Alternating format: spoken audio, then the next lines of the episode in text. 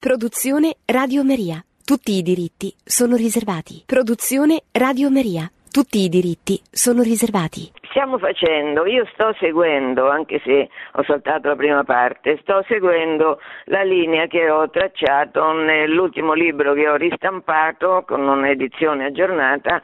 Il libro è I papi e la massoneria. Stavamo parlando la volta scorsa di Gregorio XVI e di quella enciclica bellissima che si chiama Mirari Vos, che scrive nel 1832. L'obiettivo del Papa è chiarire, perché questo l'ho detto tante volte, ma non fa mai male ripeterlo, da Lutero in poi le parole hanno perso il loro significato naturale e condiviso. Per esempio la parola libertà non significa più che siamo fatti per essere liberi nella verità, significa solo che siamo fatti per essere liberi quello, di fare quello che vogliamo, anche il libero esame, nell'analisi della scrittura, nel confronto con la scrittura, noi siamo liberi perché ci assiste lo Spirito Santo a ciascuno di noi di interpretarla ciascuno come crede più opportuno. Quindi le parole hanno assunto un significato completamente diverso. Il Papa mette, mette mh, l'attenzione su questo fatto. L'enciclica la scrive contro i cosiddetti cattolici liberali che nascono in Francia intorno al gruppo di un giornale che si chiamava L'Avenir. C'è un trio, un terzetto, Lamennais, Cordaire, Montalembert. Allora, la Menè, per esempio, è uno prete, ma che poi finisce fuori dalla Chiesa, perché? Perché come giustamente mette in evidenza Gregorio XVI, il cosiddetto cattolicesimo liberale, che cos'è? È l'infiltrazione all'interno della Chiesa del pensiero liberale, cioè del pensiero protestante massonico, questo è.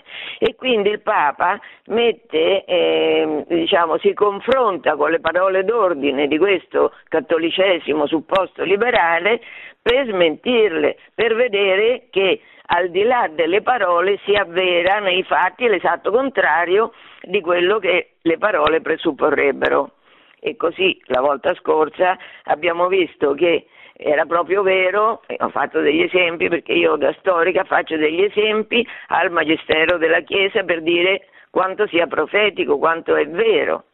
E allora, per esempio, eh, Gregorio scriveva che in nome della libertà questi cattolici liberali vogliono eh, imporre il più duro servaggio, cioè la più dura obbedienza, la più cieca obbedienza ai dettami di quello che loro, questi elite, questi illuminati, questi gnostici decidono.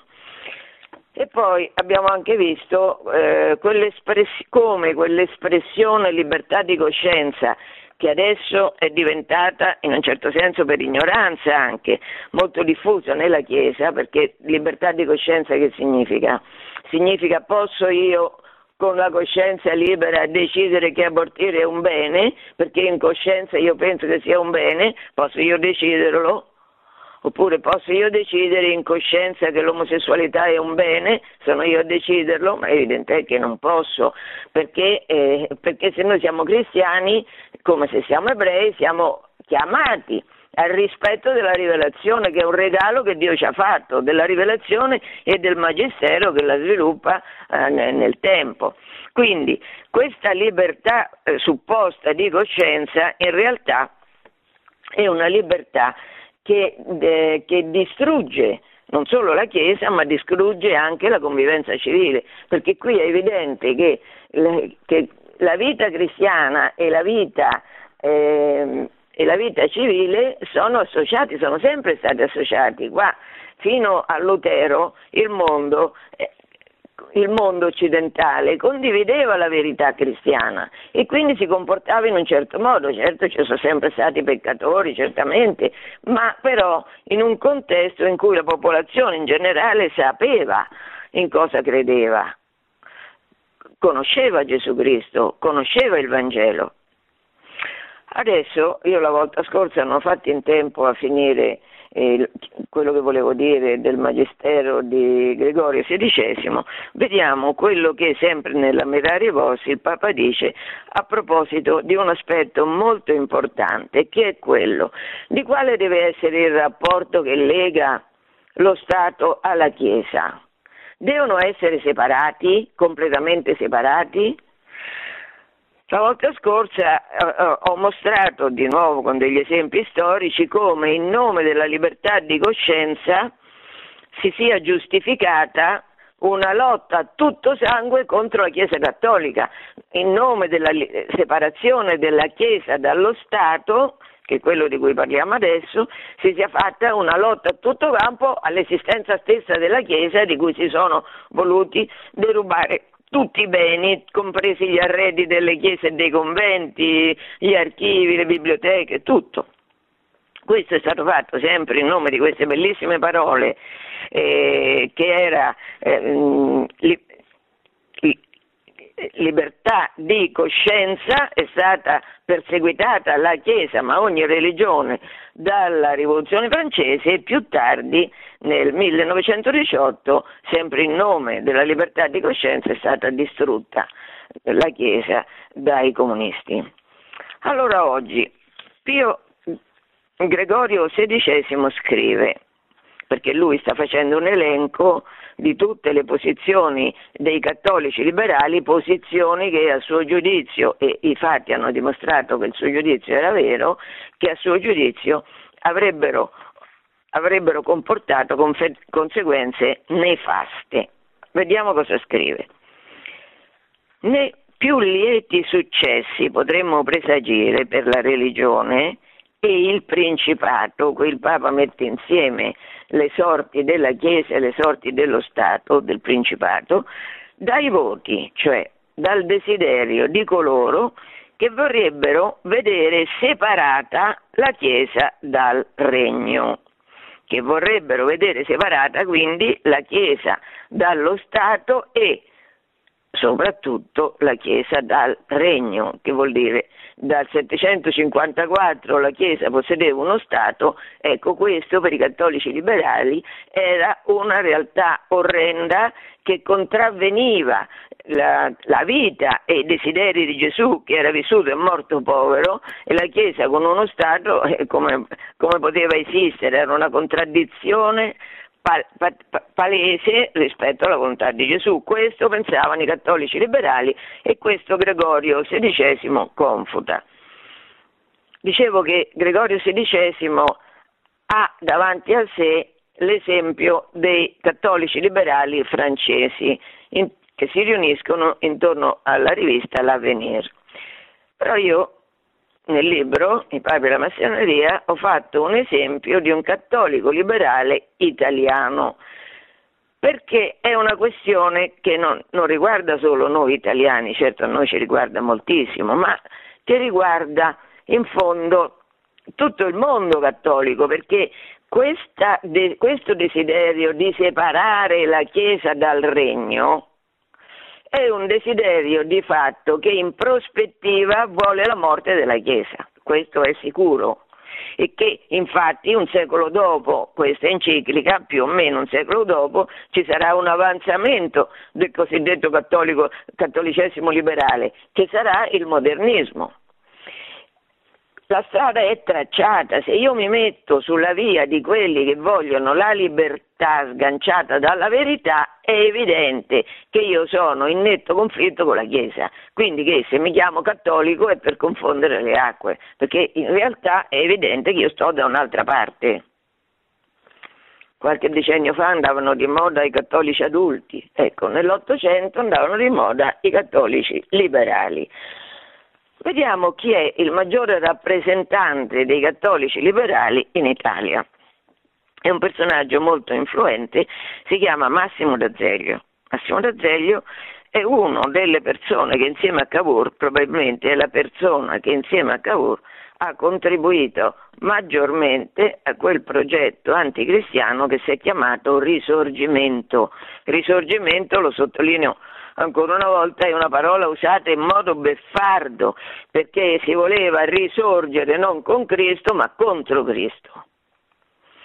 Chi è Massimo D'Azeglio? E beh, D'Azeglio è uno, innanzitutto ha sposato la figlia di Manzoni, poi è membro di una delle famiglie più note del Piemonte, ha relazioni internazionali, fa parte dell'elite internazionale, è massone, la sua è una famiglia di cattolici, il fratello è un gesuita, si chiamerà infatti Luigi Taparelli d'Azeglio, cioè per distinguersi dagli altri membri della famiglia che erano diventati massoni, prenderà anche il nome della mamma, Taparelli. Quindi era, eh, faceva parte di una famiglia nota e nota per essere cattolica. In realtà era un Don Giovanni, un personaggio irrequieto, viaggiatore, faceva un sacco di cose, era un artista, nel senso strimpellava, cantava, faceva quadri anche non brutti.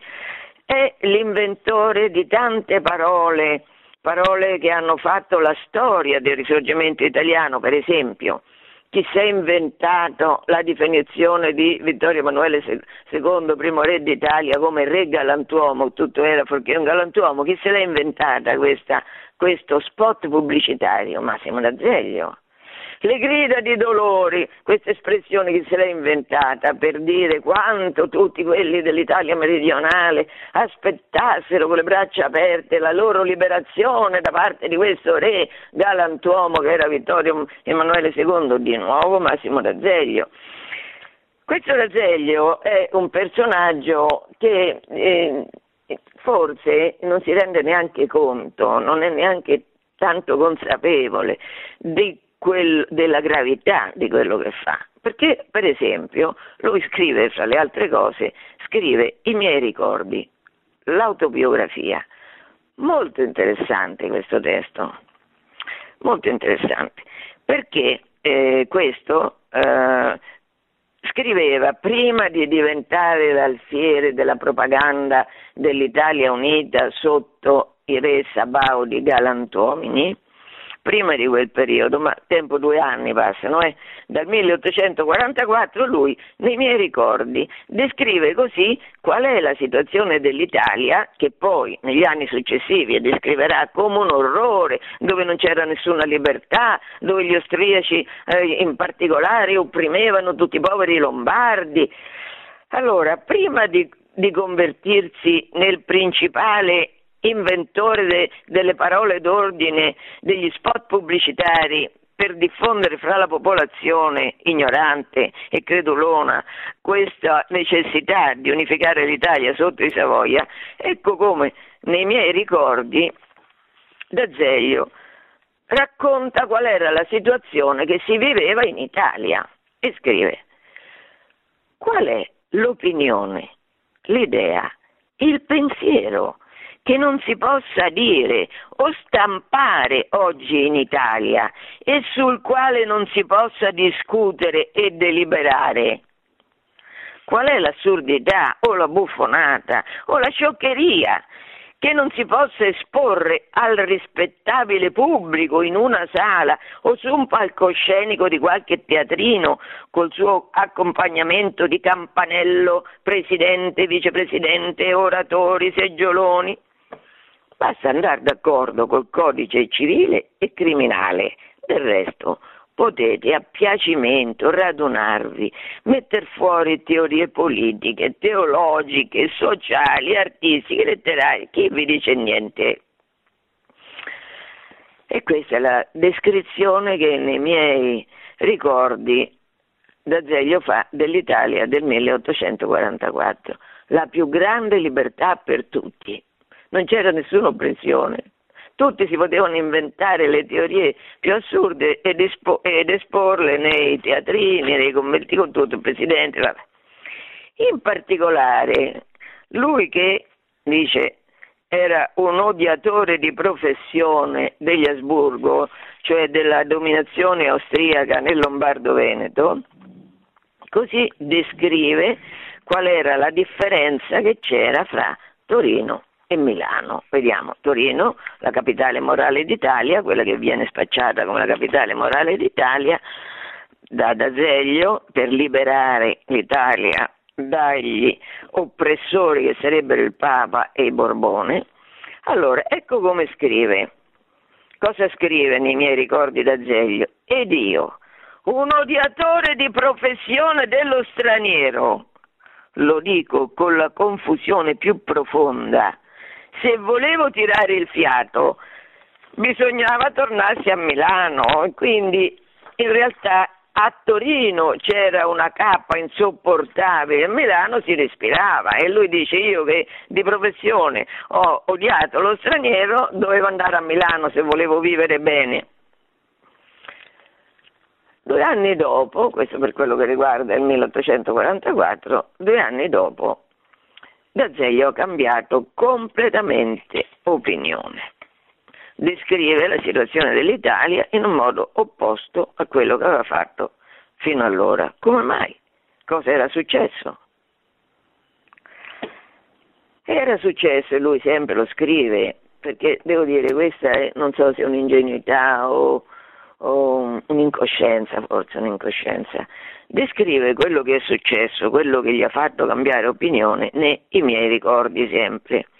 E racconta che un giorno lui era a Roma, un pomeriggio, lo viene a trovare il settario Filippo, settario vuol dire massone, il settario Filippo, che va a fare questo settario Filippo da, a, a casa di D'Azeglio?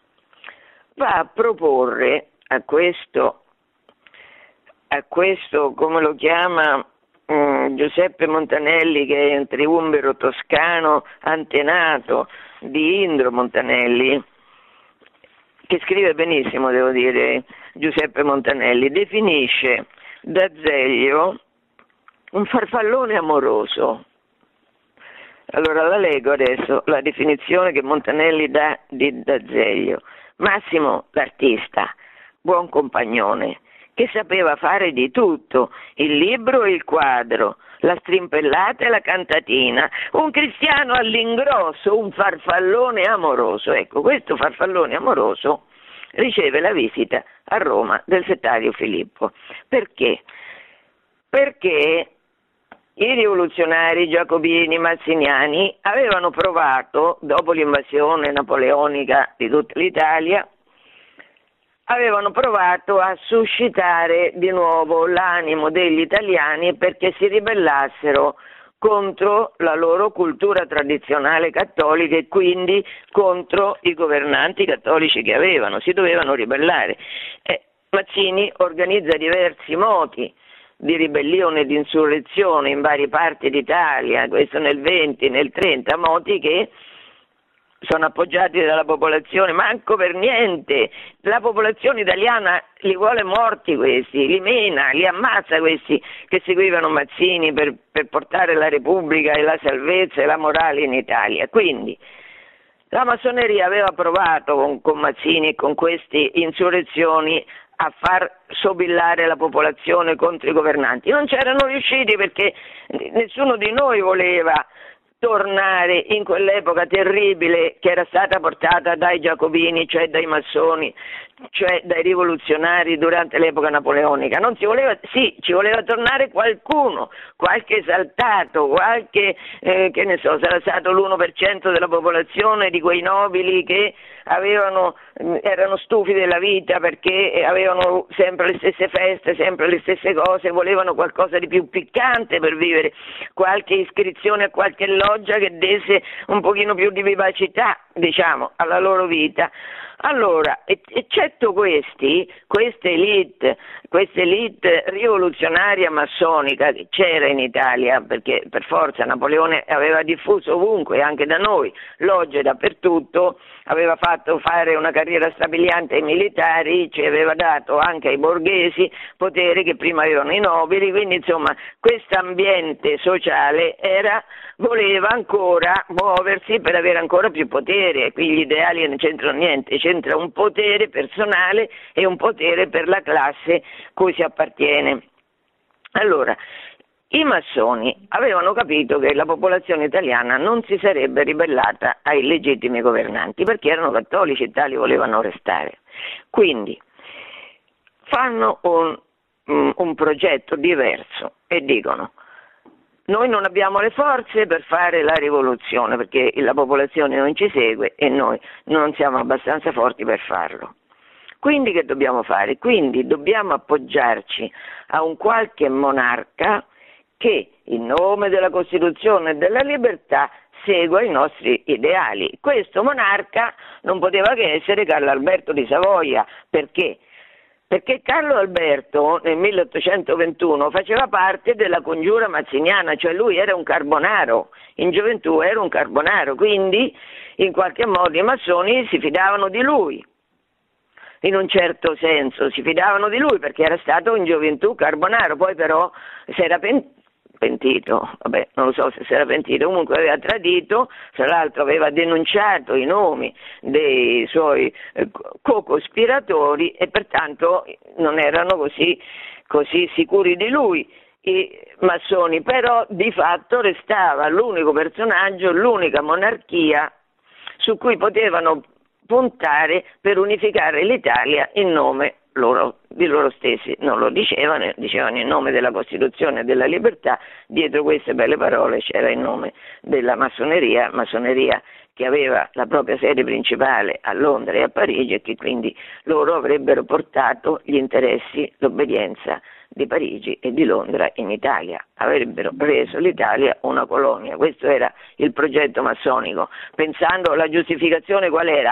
Ah, certamente l'Inghilterra è molto migliore di noi, certamente la Francia è molto migliore di noi, i governanti sono molto più illuminati, molto più progressisti, quindi qua c'è una cappa di piombo. Abbiamo visto come D'Azeglio descriveva questa cappa di piombo perché in Italia tutto c'era perché una cappa di piombo. Basta vedere come erano organizzati i carnevali a Roma, era una roba che attirava personalità da tutta l'Europa perché erano famosi i carnevali romani per dire quanto cappa di piombo ci fosse anche negli stessi stati pontifici. Comunque, il settario Filippo propone a D'Azeglio di farsi promotore di questa congiura, lui la chiamerà sempre lui è un bravissimo pubblicitario, congiura all'aria aperta che avrebbe portato i Savoia a regnare su tutta Italia. Questa è, eh, è l'offerta che la massoneria fa ad Azeglio, fatti promotore di questo. Solo tu lo puoi fare perché? Perché solo tu hai accesso a Carlo Alberto,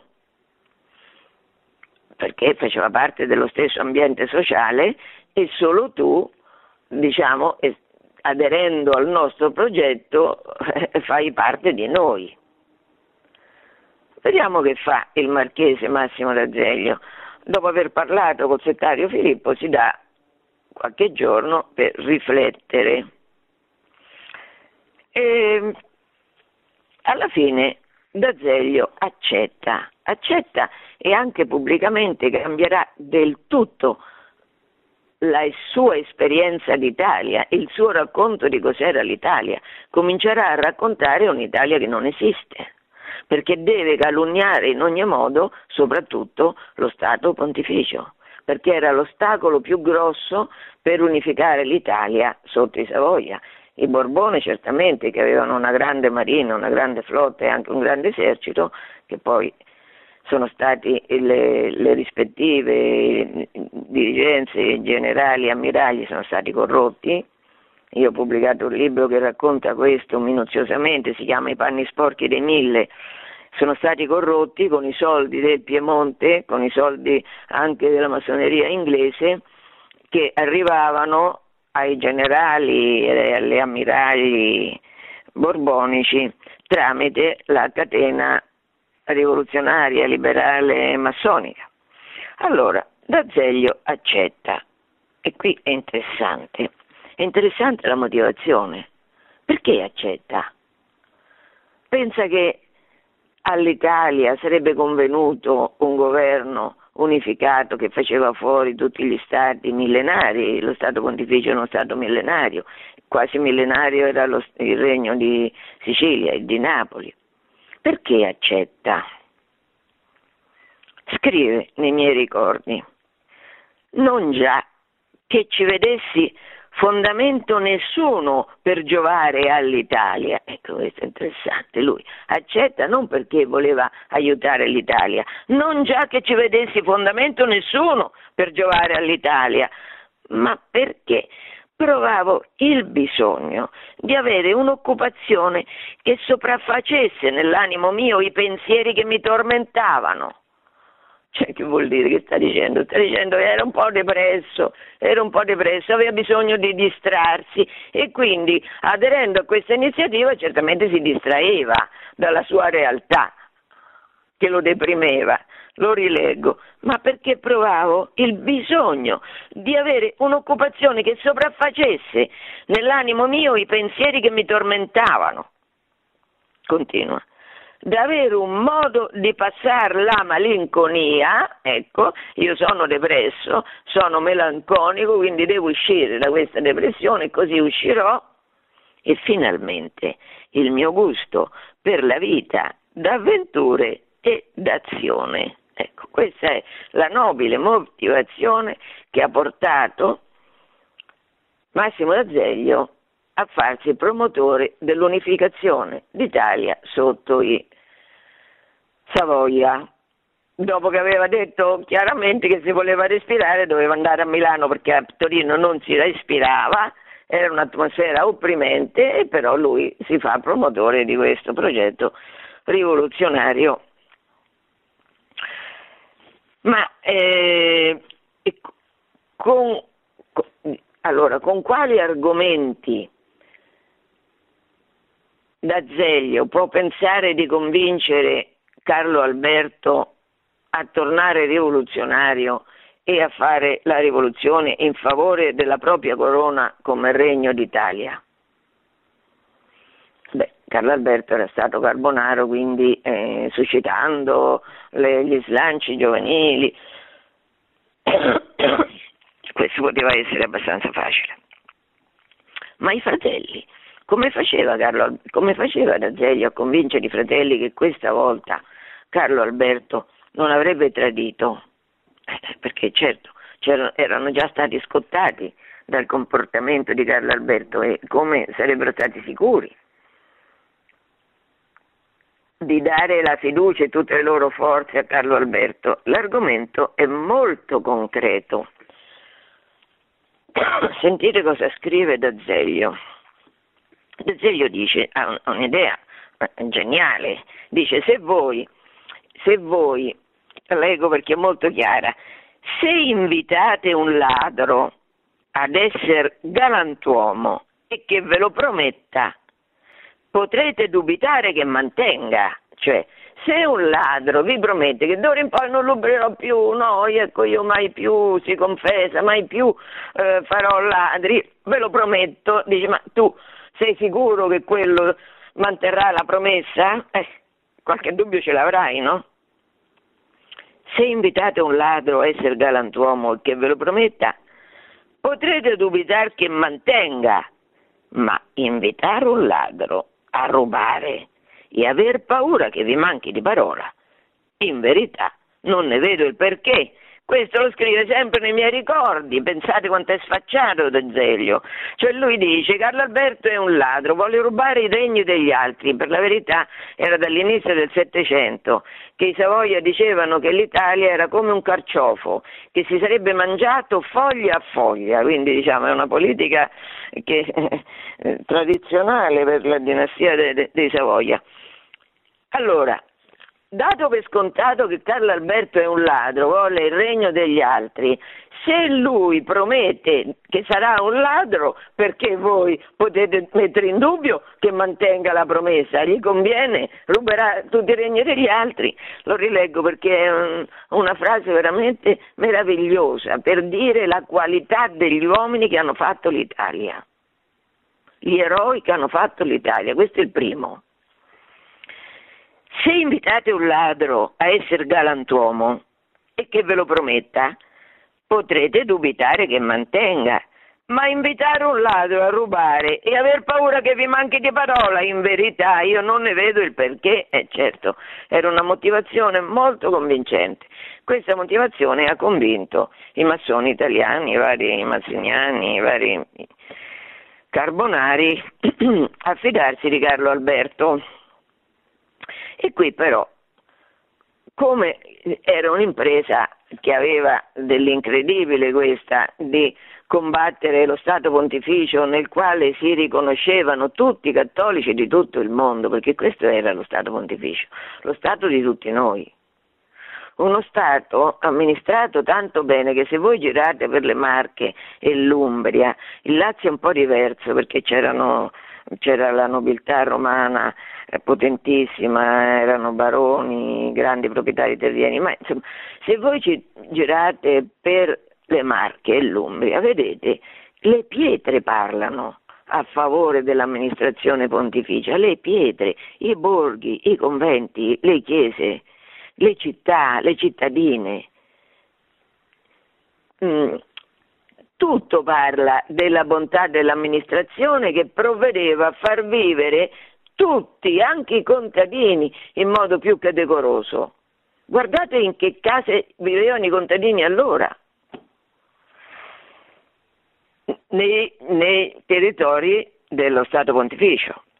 Allora, come si faceva a convincere che era ingiusto che il Papa governasse uno Stato che governava da più di mille anni. In base a quali motivazioni? Certo c'era bisogno di un'invenzione formidabile. Questa invenzione è stata frutto della fantasia di Massimo Razzeglio che si è inventato l'espressione congiura all'aria aperta, congiura, congiura, come dispotismo illuminato, ne ho parlato le volte scorse congiura, questa è una congiura, è una congiura contro i governanti, è una congiura basata sulla congiura e quindi sulla menzogna, sul segreto, sul giuramento dei settari, abbiamo visto. Congiura all'aria aperta, che vuol dire? Vuol dire, e lo dice chiaramente D'Azeglio sempre nei miei ricordi, dice guerra no, perché non abbiamo modo né forza, cioè Carlo Alberto non può fare la guerra a tutti gli altri perché non ne ha modo né forza. Quindi, e quindi bisogna puntare, cito, sul campo della opinione e della pubblicità. Questa è una invenzione molto moderna di D'Azeglio che punta sulla pubblicità. Oggi ne sappiamo qualcosa della forza degli influencer, della forza della pubblicità. Questa congiura all'aria aperta era realizzata senza fare la guerra usando la penna, scrivendo. E così eh, D'Azeglio scriverà degli ultimi casi di Romagna, un libretto che esce nel 1846. Due anni prima c'erano stati, qualche anno prima c'era stata l'insorgenza in Romagna, a Rimini, dei mazziniani, di questi piccoli fanatici osteggiati da tutto il resto della popolazione che avevano provato a far sollevare la popolazione contro il Papa, non c'erano riusciti e però D'Azeglio scrive un libretto, questo libretto va a ruba, fa il giro del mondo perché i protestanti di tutto il mondo che non vedevano l'ora, oltre che i massoni, di farla finita con il papato, con la Chiesa cattolica e quindi con lo Stato dei cattolici, l'hanno diffuso in tutte le maniere. Allora, che dice in questo libretto eh, degli ultimi casi di Romagna? D'Azeglio, che l'abbiamo visto, è insidiato dalla depressione, è rivoluzionario per gioco, si trasforma in uno statista tuttologo, in particolare specializzato nel funzionamento degli stati pontifici. E descrive questi stati pontifici in un modo veramente infame, infame, la menzogna, la calunnia, la calunnia più sfacciata, perché pensate, eh, D'Azeglio è stato capace di, ehm, di mettere in dubbio dal punto di vista della legittimità l'esistenza dello Stato più antico d'Europa. Lo Stato pontificio certamente è lo Stato più antico d'Europa, nasce nel 754 per le donazioni di Pipino, del re di Franchi Pipino, confermate da Carlo, suo figlio Carlo, imperatore. Carlo detto Magno. Quindi, e poi, allora, che fa D'Azeglio? Dice, Ma questo è uno Stato legittimo, l'unico Stato al mondo che non è nato per desiderio di conquista, ma è nato per gratitudine alla Chiesa che sicuramente aveva Pipino, come sicuramente aveva Carlo Magno, bene, questo Stato D'Azeglio dice che non è legittimo non è legittimo. Vediamo come mai sono legittimi solo gli stati fondati sulla forza. Allora, comunque, questo Stato non è legittimo. Qual è l'argomentazione che segue? Che, la, che eh, spiega perché non è legittimo. Veramente ha dell'incredibile questa argomentazione. Se voi pensate, adesso mh, mm, leggo perché è chiaro Gazzeglio, però è come se io che diciamo mettiamo ho qualche cosa, lascio questa cosa a mia figlia, supponiamo, e qualcuno potrebbe mettere in dubbio che io non la dovevo lasciare a mia figlia, quindi potrebbe mettere in dubbio che questo mio bene io l'avessi dovuto lasciare a qualcun altro. Questo, mettere in dubbio la capacità di qualcuno di testare, cioè di fare testamento liberamente significa negare il diritto di proprietà, cioè significa negare le, l'esistenza delle fondamenta dell'ordine pubblico. Certamente perché se la, pubblic- se la, proprietà non è garantita poi c'è il comunismo che abbiamo visto cosa ha comportato, o la rivoluzione francese. Allora, scrive D'Azeglio, se il Papa è diventato principe, cioè è diventato re, per le donazioni di Pipino e di Carlo Magno, della contessa Matilde e d'altri, perché è stato tenuto perciò principe legittimo? Dice il Papa è diventato, hanno, eh, è diventato re perché gli hanno regalato dei principi, delle personalità influenti e ricche, gli hanno regalato i propri beni. E che questo significa che il Papa ha, ha un potere legittimo? E che significa che siamo liberi di fare testamento? Continua. Perché l'universale, cioè perché la popolazione, tutti, consentiva nel credere legittimo questo modo d'acquistare. Ripeto, che è un modo d'acquistare senza violenza perché è frutto di donazioni nel credere quelli che do- donavano legittimi possessori della cosa donata. E si comprende che se l'universale avesse creduto tutto l'opposto, cioè se non si fosse prestato fede ai testamenti, quindi se si fosse messa in discussione la proprietà privata e pertanto la legittimità del possessore di un bene di destinarlo ai propri eredi o comunque a chi credeva lui, e si comprende che se l'universale avesse creduto tutto l'opposto, non solamente questo acquisto, questo principato non sarebbe potuto durare, ma neppure sarebbe potuto venire in mente né agli uni di concederlo né agli altri di accettarlo. Capite che ragionamento utilizza in questo orrendo libretto che si chiama Degli ultimi casi di Romagna? Capite che questa si chiama una circonvoluzione, una circonvoluzione di incapace, cioè lui si rivolge a persone che ritiene stupide al punto di non poter fare uno più uno che fa due. Ma le età sono mutate, dicevo, finalmente siamo arrivati in un tempo illuminato in cui non si crede più legittima una donazione a qualcuno scelto liberamente dei propri beni e certo ormai la proprietà privata è messa in discussione, non quella di D'Azeglio ma quella di tutti gli altri. Ma le età sono mutate, si deve dunque riconoscere che l'idea sulla quale posava la legittimità del principato ecclesiastico più non esiste. L'idea, l'idea, come se non fosse un diritto, altro che un'idea. I rivoluzionari erano rivoluzionari, la massoneria che nasce a Londra nel 1717 è una massoneria filosofica, cioè fondata su idee, e idee che devono fare il mondo a immagine e somiglianza di quelle che pensano gli illuminati alla D'Azeglio. Quindi lui dice l'idea ormai è cambiata, ormai con questa eh, bellezza della libera muratoria noi sappiamo che non è legittimo che un principe diventi tale perché qualcuno gli dona dei possedimenti che lui ha.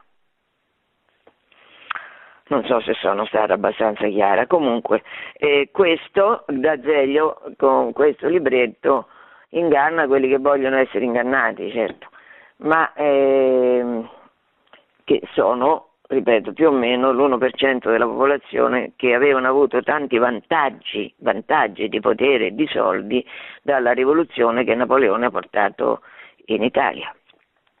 Allora, ehm, e poi questa congiura all'aria aperta che D'Azeglio inizia, lo ripeto, inizia una congiura all'aria aperta, cioè fondata con la penna, perché lui dice che non abbiamo la forza, non abbiamo le forze per fare una conquista, altrimenti l'avremmo fatta, ma non abbiamo le forze. Quindi adesso dobbiamo cominciare con la penna e lui dà l'ultimo colpo alla credulità dei cattolici e qui si capisce veramente quanto il magistero di Gregorio XVI contro il cattolicesimo liberale fosse profetico. Che vediamo questo più illustre rappresentante in Italia del cattolicesimo liberale, vediamo come cosa scrive.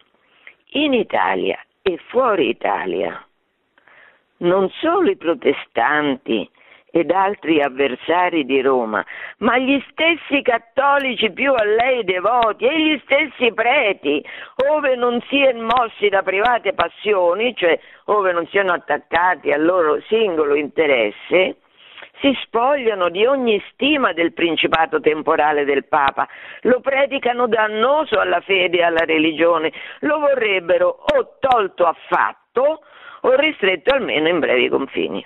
Ecco, questa è l'ultima considerazione eh, di D'Azeglio che cito, che fa il quadro di questa propaganda micidiale che è stata fatta dai cattolici liberali, cioè dai massoni infiltrati nella Chiesa che si dicono cattolici e cattolici non sono, come poi più tardi sarà per i modernisti, che, eh, che, dice che noi, non solo i protestanti, ma anche noi, i cattolici, noi dobbiamo perdere ogni eh, fiducia nel fatto che il Papa sia re. Ma perché il Papa deve essere re? Scusate, eh? Gesù Cristo è morto in croce perché il Papa deve essere re.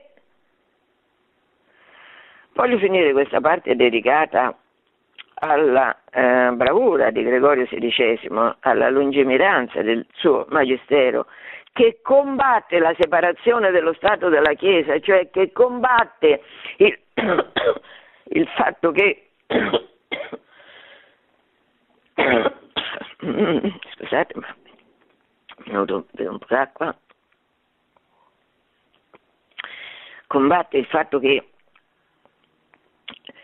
lo Stato non debba avere niente a che fare con la Chiesa ma siccome erano tutti cattolici la maggioranza della popolazione era cattolica, aveva speranza nella risurrezione della carne realizzata a nostro favore da Gesù Cristo, Salvatore, figlio di Dio, e quindi è chiaro che le scuole, per esempio, le scuole, chi ha fatto, chi si è inventato le università e le scuole per tutti? La Chiesa Cattolica, perché per amore della popolazione, per amore delle persone, si è inventata questo beneficio enorme che sono le scuole che, che molti erano gratuite e che è l'università e che sono gli ospedali. Gli ospedali eh, così fondati sulla, sulla diciamo, anche preparazione tecnica, chi se li ha inventati? Di nuovo la Chiesa Cattolica, mi pare fosse San Giovanni di Dio.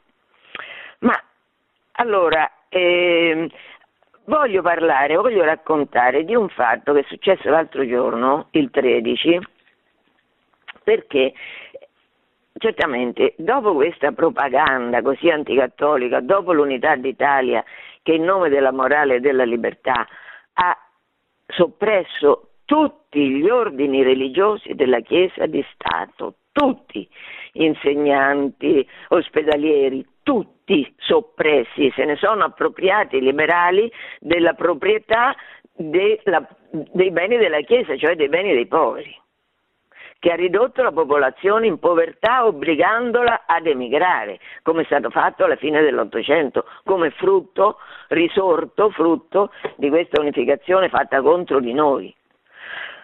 Allora, questa, questa ostilità anche nella nostra visione, perché ormai l'abbiamo assorbita questa visione che fra Chiesa e Stato non ci deve essere nessun legame.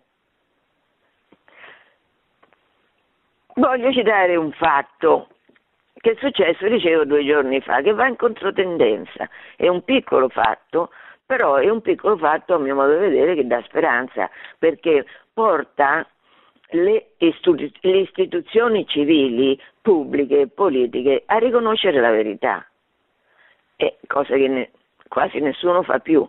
E qual è la verità? La verità è che Gesù Cristo, nostro Signore e Salvatore, non ha salvato solo Angela, Filippo, Giuseppe, eh, Adele, Maria, ha salvato un popolo come era Israele, ha salvato un popolo, il popolo che è la Chiesa, un popolo che è stato una quercia enorme, con tanti rami, che hanno fatto tanto bene. E allora è successo che a Roseto degli Abruzzi, che è una cittadina di 25.000 abitanti, è stata concessa per volontà del sindaco e di tutto il consiglio comunale al diciamo, governo e centrodestra, ma anche il centrosinistra ha dato il proprio parere favorevole a dare la eh, cittadinanza onoraria a due persone che si chiamano Eusebio Astiaso e Giulietta Cascino. Perché? Questi due sono miei carissimi amici, in particolare Giulietta io la conosco dal 1971 quando siamo, abbiamo seguito insieme la catechesi che ci ha portato a diventare, eh, diciamo, a far parte del cammino neocatecumenale.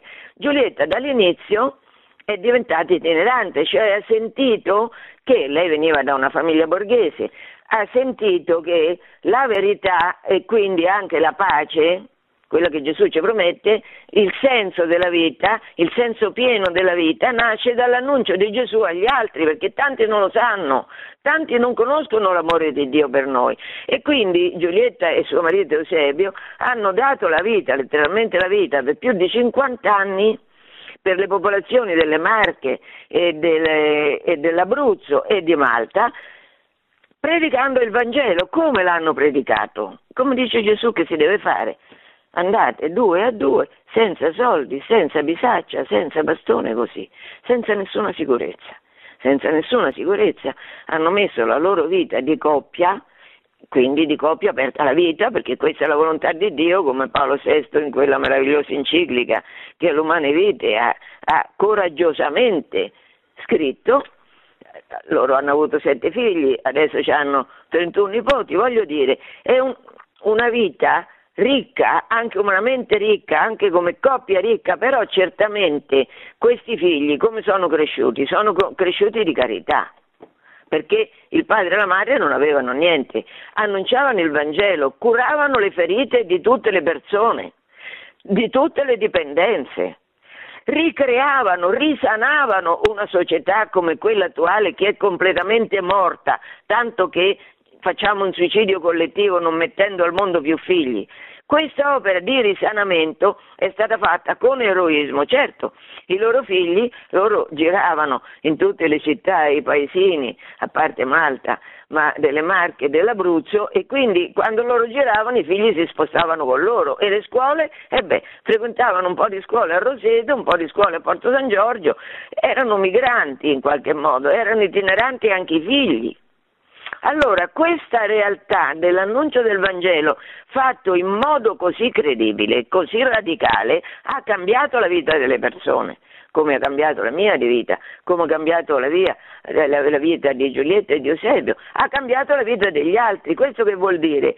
Che le famiglie che si sarebbero separate sono rimaste insieme, che queste famiglie si sono aperte alla vita facendo tanti figli, che i vecchi non sono più stati abbandonati, sono stati tenuti in famiglia perché la famiglia così ricca di potenzialità di, di, di, vita aveva le forze per accudire i vecchi, quindi la solitudine è stata vinta da questa opera di risanamento profondissimo che ha attuato la Chiesa attraverso di loro. Ebbene, la eh, novità la novità che fa ben sperare è che anche la società civile a livello comunale si è accorta di questo, perché a Roseto certamente c'è stata una, una vita che è eh, risanata e che si vede si vede, perché sono tanti quelli che i drogati, i, quelli che hanno ogni, qualsiasi tipo di dipendenza, sono stati aiutati da gente che ha dato la vita per loro e questo la società civile l'ha riconosciuto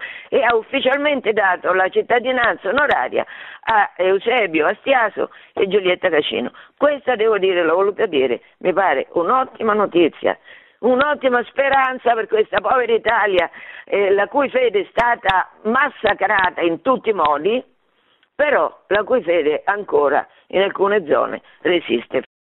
Come ha detto la regia, annunciando questa puntata, io mi ripromettevo di cominciare a parlare di Pio Nono, ma mi sono accorta che Pio Nono è un personaggio enorme, un santo di proporzioni, tanto è stato perseguitato tanto è stato perseguitato, tanto è grande Pio IX, tanto è stato eh, insultato, denigrato dagli stessi cattolici, dagli stessi storici cattolici, anche storici cattolici bravi, che hanno detto in pratica che sì, era un buon uomo, un uomo di fede, ma non era all'altezza delle problematiche del tempo. Ecco.